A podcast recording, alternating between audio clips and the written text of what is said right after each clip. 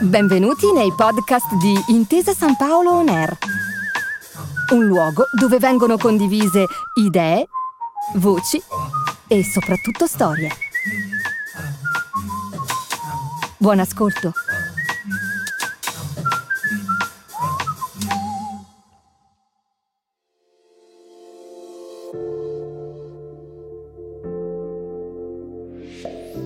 Condivisione, socializzazione e gioco di squadra. Tre elementi fondamentali, anzi vitali, per poter coltivare il sogno. Quel sogno che tutti, almeno una volta nella vita, abbiamo vissuto a occhi aperti. Esultare sotto la curva dopo aver segnato un gol decisivo con la maglia della propria squadra del cuore. Il settore giovanile dell'Atalanta è uno dei più prolifici di tutto il panorama calcistico europeo, una vera e propria fabbrica del talento che ha fatto emergere decine di campioni affermati. Un'eccellenza che poggia la propria base su due elementi cruciali, il senso di responsabilità collettiva e la valorizzazione delle qualità del singolo calciatore, dentro ad un ambiente in grado di trarre il massimo da ogni singolo atleta e, soprattutto, da ogni ragazzo e da ogni ragazza. Chiamo Stefano Bonaccorso, sono all'Atalanta dalla stagione 1990-1991, quindi da 30 anni e mm, il mio ruolo è responsabile dell'attività di base, coordinatore dell'attività di base. Il lavoro del responsabile dell'attività di base consiste nell'aver ben chiaro che il, l'obiettivo del settore giovanile è quello di portare il maggior numero di giovani al calcio professionistico in prima squadra.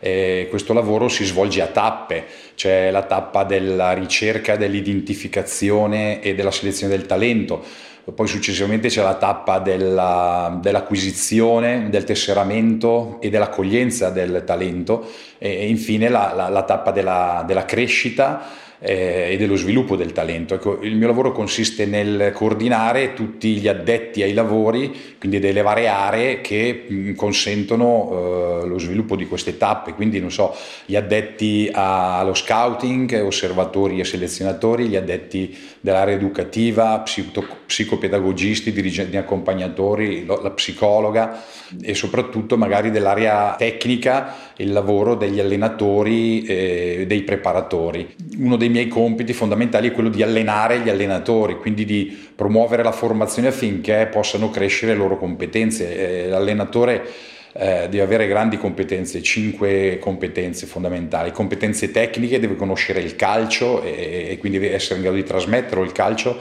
eh, deve avere competenze organizzative, oggi uno dei, dei, dei, dei, problemi del calcio giovanile italiano è quello che ci si allena troppo poco e quindi con due allenamenti, due barra tre allenamenti alla settimana e, e una partita settimanale è fondamentale ottimizzare i tempi di lavoro, quindi ridurre i tempi morti, aumentare la quantità della pratica. E poi l'allenatore deve avere competenze metodologiche, deve avere un metodo attraverso il quale eh, fare in modo che i ragazzi eh, perseguano e conquistino gli obiettivi, siano essi educativi, siano essi calcistici. Deve avere inoltre competenze relazionali perché è un leader che deve guidare il proprio gruppo al raggiungimento degli obiettivi e deve avere anche competenze documentali. Le competenze documentali si, si, si riassumono nel, nell'essere in grado di, di rielaborare ogni singola esperienza del proprio operato, ogni singolo allenamento, ogni singola partita e quindi avere un diario diciamo, dell'apprendimento come se fosse il registro per degli insegnanti a scuola nel quale annotare e rielaborare l'esito del, del, del, del, proprio lavoro quotidiano. Stefano Bonaccorso ricopre un ruolo molto importante in Casa Atalanta. Il responsabile delle attività di base, infatti, cerca di gestire tutti gli aspetti che riguardano i giovani calciatori, dall'inserimento nel vivaio fino alla riconferma o meno del singolo atleta. Non solo. Per poter creare un meccanismo di eccellenza come quello sviluppato dall'Atalanta in questi anni, serve formare anche degli allenatori in grado di saper cogliere tutte le sfaccettature del proprio lavoro. Nel complesso è una responsabilità enorme perché le competenze calcistiche rappresentano solo una goccia nel mare del futuro di questi giovani uomini e giovani donne. Il compito dell'attività di base, lo dice la parola stessa, è la base sulla quale costruire una piramide sulla sommità della quale eh, arriva il giocatore per la prima squadra. Più la base è ampia e solida e più uh, potremo costruire eh, piramidi di, di, di, di, grandi altezza, che vuol dire formare giocatori di grande qualità. E per arrivare a questo obiettivo eh, bisogna occuparsi parallelamente di due tipi di educazione, l'educazione calcistica, eh, che è quella che serve per crescere il calciatore, e l'educazione sportiva, che è quello che serve per eh, crescere la persona. I contenuti dell'educazione sportiva sono eh, la conoscenza del regolamento di gioco, la conoscenza dei principi di gioco, quindi la conoscenza del gioco e l'acquisizione dei, degli strumenti che servono per giocare, quindi delle abilità calcistiche in sé, mentre invece i contenuti della, dell'educazione sportiva riguardano i buoni comportamenti da acquisire e da adottare prima, durante e dopo l'allenamento e prima, durante e dopo le partite. La, la, prestazione calcistica è una, è una, prestazione multifattoriale, dipende da molti fattori e quindi per migliorare la prestazione calcistica è, è necessario lavorare sugli aspetti fisico-atletici, quindi sull'espressione della forza, della velocità, della resistenza specifica del calciatore. Eh, bisogna lavorare sul fattore tecnico-coordinativo, quindi sull'espressione della, della massima, della miglior qualità del, delle gestualità tecniche. Bisogna lavorare sul fattore tattico-strategico, quindi sulla capacità dei giocatori di eh, leggere le situazioni eh, e trovare delle soluzioni, delle strategie risolutive ai problemi che si riscontrano in partita e anche su, lavorare sul fattore psicologico che, che, riguarda un po' gli aspetti della personalità, non so, il senso agonistico piuttosto che il miglioramento dell'autostima e dell'autoefficacia. Ecco, la criticità che si riscontra è quello di fare un'analisi precisa, una fotografia precisa del valore di ogni singolo giocatore per poi poter individuare punti forti e punti deboli, eh, lavorare sulle, eh, colmare le lacune e sulle esaltazioni esaltare i pregi e questo va fatto con degli interventi individualizzati, personalizzati e questa risulta essere una strada che ben conosciamo ma insomma difficile. Eh.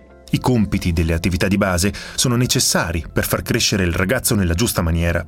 La condivisione non è mai un aspetto da sottovalutare ed il suo valore va insegnato ai più giovani, soprattutto nel momento in cui si inizia un determinato percorso valoriale. È un viaggio affascinante, non esente da difficoltà, ma che può formare nel miglior modo possibile i campioni e i cittadini di domani. Beh, il calcio dagli anni 90 ai giorni nostri è cambiato molto, anche per effetto del cambiamento di alcune regole. Per esempio, eh, quando è stato vietato eh, il retropassaggio al portiere, o meglio, è, vietato l'utilizzo delle mani da, da, parte del portiere sul retropassaggio, le squadre hanno cominciato ad utilizzare il portiere come, come, fosse, come se fosse un giocatore e le squadre hanno cominciato a costruire gioco, a, a, a giocare meno palla lunga e più gioco a terra. Eh, il cambiamento ehm, è stato epocale perché ehm, si è passati da un calcio dove c'erano dei, dei, giocatori che avevano delle specializzazioni, so, il regista che doveva costruire il gioco, l'incontrista che doveva fare, occuparsi della fase difensiva, il portiere che doveva parare, l'attaccante che doveva fare gol.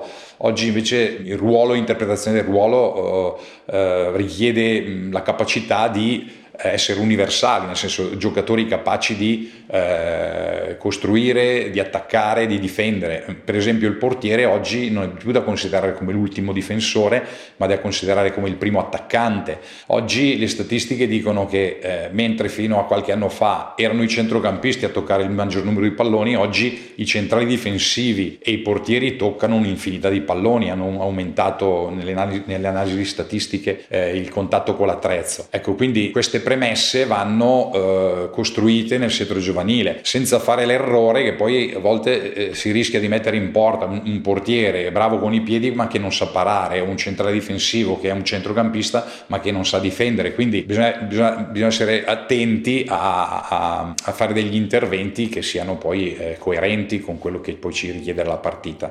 Il calcio però è mutevole Col passare degli anni si evolve, diventando così il perfetto miscuglio tra passato e presente, con due generazioni, o forse addirittura tre, in costante comunicazione tra loro. Il responsabile delle attività di base deve sempre centrare il punto e capire come siano cambiati i tempi e che cosa richieda il mercato. Per realizzare un progetto tanto ambizioso serve necessariamente avere una visione chiara del prototipo dei calciatori di domani, pronti a entrare in prima squadra è in grado di rispettare ciò che richiede la società anche fuori dal campo. Certo, eh, qual è la cosa più importante oltre agli aspetti eh, tecnici, calcistici? eh, secondo me la cosa importante è eh, dare una buona educazione sportiva. Per educazione sportiva, eh, ripeto, eh, si intendono quei buoni comportamenti da adottare prima, durante e dopo gli allenamenti, prima, durante e dopo la partita a partire da ma quale, quale giocatore vogliamo? Eh, noi abbiamo sintetizzato in un acronimo crack, a noi piacerebbe avere giocatori competenti, eh, cioè quindi eh, capaci di risolvere problemi, eh, giocatori responsabili che non comincino a dire no è colpa dell'arbitro, no è colpa de, del portiere, no è colpa dell'attaccante, giocatori autonomi, basta la parola, e giocatori creativi che sappiano trovare soluzioni ai problemi che non siano ordinarie, eh, siano anche imprevedibili e quindi adatti a quello che è il contesto eh, calcistico. Eh, facciamo degli esempi, cosa, um, perché la, la, l'autonomia per esempio che serve in campo per disputare una partita senza che l'allenatore ti dica cosa devi fare costantemente, l'alleni eh, nei comportamenti fuori dal campo. Per esempio, pensiamo a, prima dell'allenamento, un giocatore autonomo deve essere in grado di prepararsi la borsa, di pulirsi le scarpe, una volta che arriva al centro sportivo deve essere in grado autonomamente di entrare nello spogliatoio, starci il meno possibile, eh, cambiarsi, sistemare la borsa sopra, le scarpe sotto, eh, stare ordinato, immediatamente dopo dare una mano all'allenatore per andare a recuperare i palloni, per attrezzare il campo da gioco, eh, se durante il gioco un pallone esce uno deve avere la responsabilità di dire vado a riprenderlo, lo riporto dentro. E come è finito l'allenamento, quindi il dopo allenamento vuol dire aiutare l'allenatore a sparecchiare, eh, rientrare nello spogliatoio, starci il meno possibile, non accendere il cellulare, cioè sono, sono, sono tutti quei comportamenti che sono funzionali poi alla prestazione. Crack, un gioco di parole con tanti significati.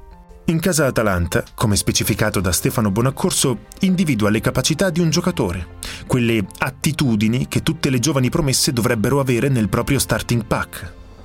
Le peculiarità basilari per poter ambire ad essere protagonisti, esaltando allo stesso modo il concetto intrinseco di squadra. L'attore protagonista del sistema calcio, nel nostro caso, è il giovane, è, il ragazzo, il giovane calciatore. Però fra gli attori protagonisti ci sono anche i genitori. Io credo che oggi ci sia una necessità di dialogare di più, di comunicare di più con le famiglie. L'abbiamo preso in carico questa, questa necessità ci stiamo attivando, possiamo fare molto di più, però eh, stiamo facendo cose. Naturalmente il Covid ci ha un po' frenato, però l'idea nostra è continuare a a dialogare con le famiglie. In genere qui c'è il rito della conferma e della non riconferma, che è un rito abbastanza impegnativo dal punto di vista emotivo. Noi cerchi- stiamo cercando di basare il rapporto con i genitori, sì, abbiamo un regolamento interno, abbiamo un codice etico, però io sono fermamente convinto del buon esempio che dobbiamo dare e, e, ci affidiamo molto sulle competenze degli allenatori. Cioè, voglio dire, se gli allenatori si impegnano a rispettare eh, i figli e i genitori, allo stesso modo i genitori si impegneranno a rispettare il lavoro degli allenatori. Eh, se gli allenatori si impegnano a comportamenti sobri eh, dentro il campo, durante le partite, durante gli allenamenti, allora si può richiedere ai genitori comportamenti sobri eh, fuori, cioè in tribuna, eccetera. Il mondo del settore giovanile dell'Atalanta ruota attorno a tre entità, ovvero il calciatore, la famiglia e la società. Alla base deve esserci la collaborazione reciproca tra le parti in causa, soltanto così si riesce a costruire un rapporto di fiducia duraturo nel tempo. Una consapevolezza che non passa soltanto per le gioie, ma anche attraverso le delusioni. Il rito della riconferma rappresenta una delle criticità maggiori in un vivaio florido come quello atalantino, che negli anni ha regalato al mondo del calcio tantissimi campioni, come Alessandro Bastoni, mi piacerebbe ricordare la storia di Alessandro Bastoni, che arriva da noi quando aveva, era proprio piccolo, avrà avuto 7-8 anni immagino, è arrivato in punta di piedi, è arrivato un bambino timoroso, un po' timido, la prima volta è arrivato al campo non ha voluto scendere dalla macchina, la seconda volta è sceso dalla macchina, la terza volta è sceso dalla macchina e ha palleggiato col suo allenatore, con la persona che aveva portato. E poi non so dalla quarta o quinta volta in avanti ha cominciato ad entrare, ma in punta di piedi, un, un bambino riservato, vabbè oggi eh, vince lo scudetto con l'Inter, eh, conquista la maglia della nazionale eh, vuol dire che lui è stato bravo, però ha trovato probabilmente anche un ambiente che l'ha accolto, ha saputo aspettare, ha saputo eh, aiutarlo e probabilmente è cresciuto in lui l'autostima, l'autoefficacia,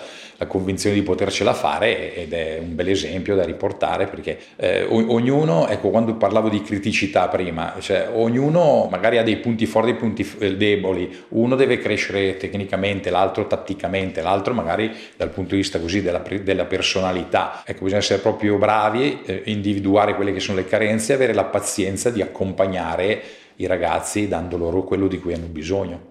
Beh, adesso non vorrei esagerare, però eh, l'Atalanta è la mia vita, eh, è la mia vita professionale, è vita, una parte della mia vita sportiva, parte della mia vita affettiva. L'Atalanta ha deciso di invitare i dipendenti e abbiamo sofferto, sofferto perché, sofferto calcisticamente sportivamente naturalmente, perché credo che magari la nostra proprietà meritasse un titolo un, in, in, bacheca, però dai, ci hanno comunque regalato tre anni strepitosi, il fatto di poter, di, di poter ripartecipare alla Champions League ci rende molto felici e molto orgogliosi di essere nerazzurri.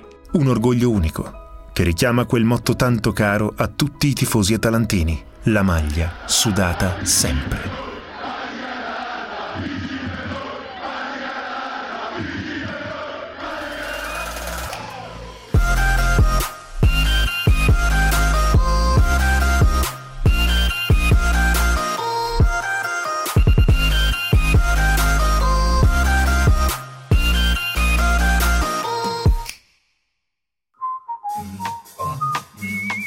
Grazie per aver ascoltato i podcast di Intesa San Paolo On Air.